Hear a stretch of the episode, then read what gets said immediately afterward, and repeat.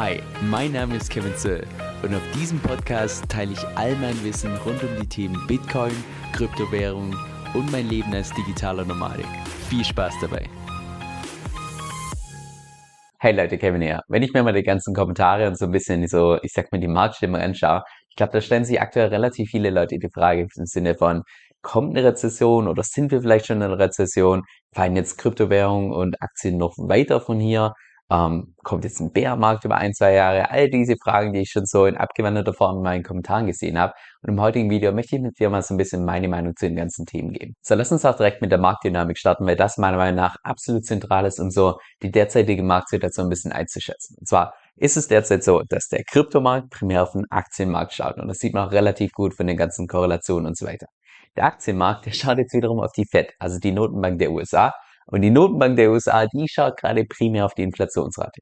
Und das ist im Prinzip die Kette. Und das heißt jetzt wiederum, gibt es irgendwelche Änderungen gerade, was die Inflationsrate angeht, kann es sein, dass die Fed aktiv wird. Wird die Fed aktiv, hat das Auswirkungen auf den Aktienmarkt und hat das Auswirkungen auf den Aktienmarkt, trifft das auch Krypto. Das heißt nicht so, wie man das so drei, vier Jahren noch so dargestellt hat, dass Kryptowährungen, Bitcoin und so weiter ihre eigene Assetklasse sind, komplett mit nichts korrelieren oder sonst was. Nee, in solchen Szenarien, da korreliert Bitcoin und Krypto genauso gut wie, wie die ganzen Aktien. Und diese Kette hier, die erklärt auch, dass solange die Fed immer noch mit der Inflationsrate beschäftigt ist, ja, da kann es halt zu einer Zinserhöhung nach der nächsten kommen und das ist wieder Aktienmarkt nach diesem Jahr und Kryptomarkt nach diesem Jahr. Das heißt, das allerbeste, was im Prinzip passieren könnte, wäre, dass die Inflationsraten der USA veröffentlicht werden und ganz klar zeigen, dass die Inflationsrate schon gepiekt ist, also ihren Höhepunkt hatte und jetzt auf einem sicheren Weg nach unten ist. Weil dann also das wären im Prinzip die ersten Signale für, dass es wieder so einen Umschwung geben kann von Risk-Off zu Risk-On, wenn dann die ganzen Anleger nicht mehr befürchten muss, dass die Fed jetzt irgendwie mit einer nächsten Zinserhöhung um die Ecke kommt, sondern dann kann es auch wieder einen Aufschwung geben, gerade im Kryptomarkt. Alex Maschinski, der CEO von Celsius, hat es meiner Meinung nach vor kurzem mega cool mit der Metapher erklärt. Und zwar meint er, stell dir mal vor, wir haben die Inflationsrate in Form von einem dreiköpfigen Drachen. Dann haben wir die FED, also die Notenbank der USA, das ist dementsprechend der Drachentöter. Und wir haben dann noch den Gesamtmarkt, das ist das Dorf, wo typischerweise dieser Drache so sein Unwesen treibt, für Panik sorgt und so weiter. So. Derzeit ist ja so, dass die Inflationsrate der USA immer noch ziemlich hoch ist. Aber gleichzeitig ist es so, dass die letzte Inflationsrate zumindest glaubt, 0,2% schon mal geringer war als die zuvor. Das heißt, man könnte davon ausgehen, dass der Drachentöter, die Fed, schon diesen ersten Kopf von diesem dreiköpfigen Drachen abgehakt hat. Allerdings ist der Drache natürlich immer noch da, der ist immer noch lebendig, hat immer noch seine zwei Köpfe und trägt einfach immer noch sein Unwesen. Das heißt, solange der Drachentöter, die Fed, immer noch mit diesem Drachen der Inflationsrate beschäftigt ist, ja, da wird dieses Dorf einfach die ganze Zeit Panik haben, weil was ist, wenn jetzt der Drache zurückkommt und so weiter und so fort. Und deshalb wird dieses Dorf, also der Gesamtmarkt, auch zu so einer Phase einfach nicht risk-on gehen. Jetzt, was mir in der aktuellen Marktsituation so ein bisschen, ich sag mal, so ein bisschen Bauchschmerzen bereitet, ist einfach die Tatsache, dass ich das Gefühl habe, es ist noch unglaublich viel Hoffnung im Markt. Und das siehst du beispielsweise ganz klassisch daran, dass wenn Bitcoin mal nur so ein kleines bisschen anzieht, dass sofort die Altcoins Bitcoin outperformen. Also in einem Bärmarkt sieht man sowas eigentlich relativ selten. Im Bärmarkt ist es irgendwann so, dass tatsächlich Bitcoin anzieht und die Altcoins einfach konstant hier diesen machen. Das heißt, es ist derzeit noch ziemlich viel Hopium mit drin. Und auch gleichzeitig, wenn ich mir anschaue, wie derzeit meine Abonnenten so den Gesamtmarkt einschätzen, ja, ich glaube, da haben derzeit noch relativ viele das Gefühl, dass wir jetzt den doch noch einen Bullrun sehen und Bitcoin sieht dieses Jahr noch ein hat oder ähnliches. Obwohl ja rein von den Makrofaktoren, also sie sehen derzeit einfach nicht so gut aus, sagen wir es einfach mal so.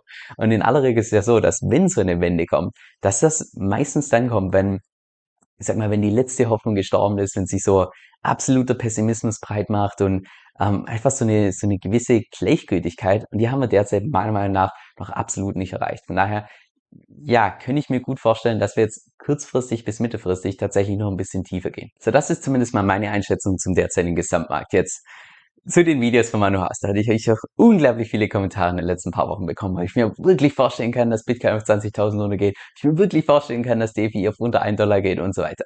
Lass uns an der Stelle mal vorne starten. Und zwar was der Manu im Prinzip macht, in dem Moment, wo er seine Charts analysiert oder ähnliches ist, dass er sagt, so nach dem Motto, naja, dieses Mal ist es anders, die fünf gefährlichsten Wörter eines jedes Investors.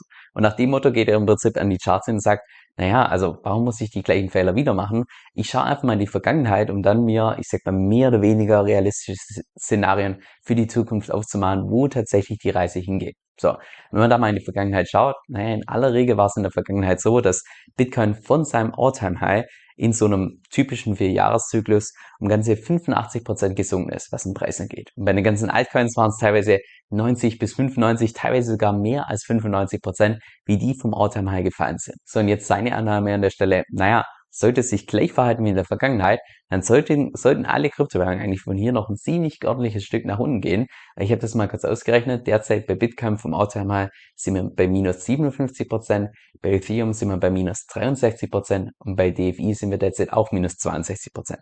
So, wenn wir jetzt mal diese minus 62 Prozent nehmen und vergleichen das in der Vergangenheit mit diesen minus 90, minus 95%, Prozent, da ist natürlich noch einiges in Luft nach unten da. Und deshalb ist er dementsprechend auch so vorgegangen, dass er gesagt hat, okay, er verkauft seine DFI-Position in der Hoffnung, dass es später mal um Vielfaches günstiger wieder einkaufen kann. So, jetzt meine Meinung zu dem Ganzen. Also grundsätzlich kann die Strategie natürlich, sofern sie aufgeht, zu unglaublichen Gewinn führen. Also keine Frage. Und wenn man jetzt mal ausschließlich in die Vergangenheit schaut und auf die, wie sich das Ganze entwickelt hat, dann spricht wahrscheinlich auch mehr dafür, dass es tatsächlich so kommt, als dagegen. Fakt ist aber, und ich glaube, da würde mir auch Manu Haus nicht widersprechen, ist, dass einfach niemand weiß, wie sich die Preise in der Zukunft entwickeln werden. Wenn nur weil das in der Vergangenheit war, heißt es nicht zwingend, dass es tatsächlich in der Zukunft so sein muss. Und ich glaube, das hat man auch dieses Jahr ziemlich eindeutig bei Bitcoin gesehen, weil hätte man in der Vergangenheit geschaut, wie, wie stark Bitcoin normalerweise in einem Bullrun nach oben geht, dann hätten wir eigentlich ein All-Time-High erreichen müssen bei Bitcoin, das um Vielfaches höher war als das, was wir tatsächlich erreicht haben.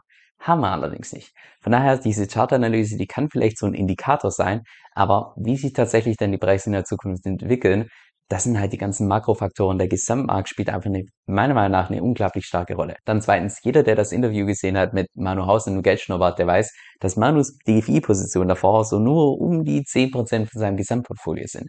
Das heißt, die restlichen 90%, wo rund 70% Bitcoin sind, 20% Ethereum, die liegen nach wie vor im Code Storage, mit denen ist er nach wie vor investiert.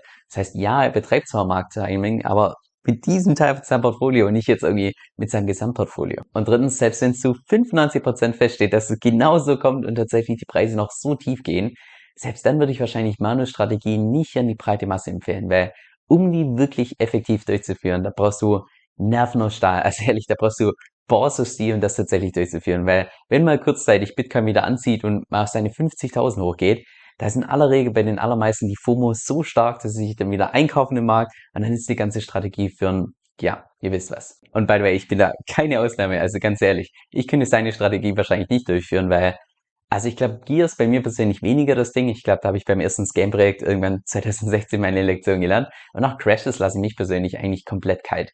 Aber FOMO, oh man, wenn ich meine größere Position habe an Cash, und dann mit anschauen muss, wie der Markt so von Tag zu Tag, von Woche zu Woche tatsächlich ansteigt, boah, da bekommst selbst ich weiche Knie. Und das ist auch genau der Grund, weil ich mich da in der Situation so kenne, bin ich einfach immer mit dem mit Abstand größten Teil von meinem Portfolio investiert, habe wenn überhaupt eine kleine Reserve zum entsprechend Nachkaufen.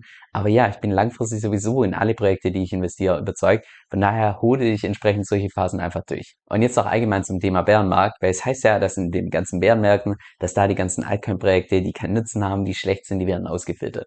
Und genau an der Stelle stellen sich jetzt natürlich wahrscheinlich viele die Frage, naja, wie sieht's denn bei DFI aus? Wird das vielleicht auch ausgefiltert? Überlebt vielleicht DFI gar nicht im Bärmarkt? Jetzt ich persönlich mache mir da also zero Gedanken, aber nicht mehr die Bohne. Aber da bin ich eventuell auch voreingenommen. Das heißt, alles, was ich jetzt sage, ein bisschen, ein bisschen kritischer sehen. Aber ich glaube, die Frage, die man sich an der Stelle einfach stellen muss, ist, wie viele Altcoins kennst du, die, ich sag mal, von der Anzahl her ähnlich viele und vom Nutzen her ähnlich große Use Cases haben, wie tatsächlich die DeFi-Chain? Mit Nutzen meine ich jetzt bei der DeFi-Chain konkret beispielsweise eine der größten dezentralen Exchanges, dass du Vermö dezentrale Vermögenswerte kaufen und halten kannst. Das sind wahrscheinlich die derzeit primären Use Cases. Also ganz ehrlich, ich bin bei den meisten Altcoins absolut kein Experte. Also das behaupte ich ja wirklich nicht. Aber derzeit gibt es meines Wissens nach keine Alternative, wenn irgendjemand dezentrale Vermögenswerte auf der Blockchain halten möchte, außer die DeFi-Chain zu nutzen. Weil so tragisch das mit Terra Luna und so weiter auch war, mit dass es komplett kollabiert ist, das war für die DeFi-Chain im Prinzip ein absoluter Segen, weil zuvor war immer Miro zu die Nummer eins im Space, aber der Miro, der dort die Tokens eben teilweise mit dem USD, dem Stablecoin von Terra gedeckt waren, ist einfach Miro, ja, hat das komplett, ist es komplett kollabiert und jetzt gibt's einfach nur noch die DeFi-Chain. Das heißt, wenn irgendjemand auf der Welt eine Blockchain nutzen möchte, um damit in Aktien investieren will, ja, da geht's einfach nur die DeFi checken. Und wie viele Leute gibt's derzeit weltweit, die keinen Zugang haben zu irgendwelchen Vermögenswerten? Ich glaube, die Hälfte der gesamten Bevölkerung. Also unglaubliches Potenzial da. Und by the way, solltest du bei Crashes nicht schlafen können oder so, allgemein einfach den ganzen Tag so ein negatives Gefühl haben, dann ist es meiner Meinung nach fast, in fast allen Fällen einfach ein Zeichen dafür, dass du derzeit overexposed in Krypto bist. Und in so einer Situation kann es tatsächlich sinnvoll sein, dass man einfach einen kleinen Teil von seinem Portfolio verkauft, weil dann hast du plötzlich eine Motivation in beide Seiten. Und zwar der Moment, wo die Märkte wieder nach oben gehen, alles okay, du bist immer noch mit einem Teil von deinem Portfolio dabei. Wenn die Märkte nach unten gehen, kannst du dich auch in so einer Situation freuen, dass du tatsächlich deine Cash-Reserve nutzen kannst, um günstig nachzukaufen.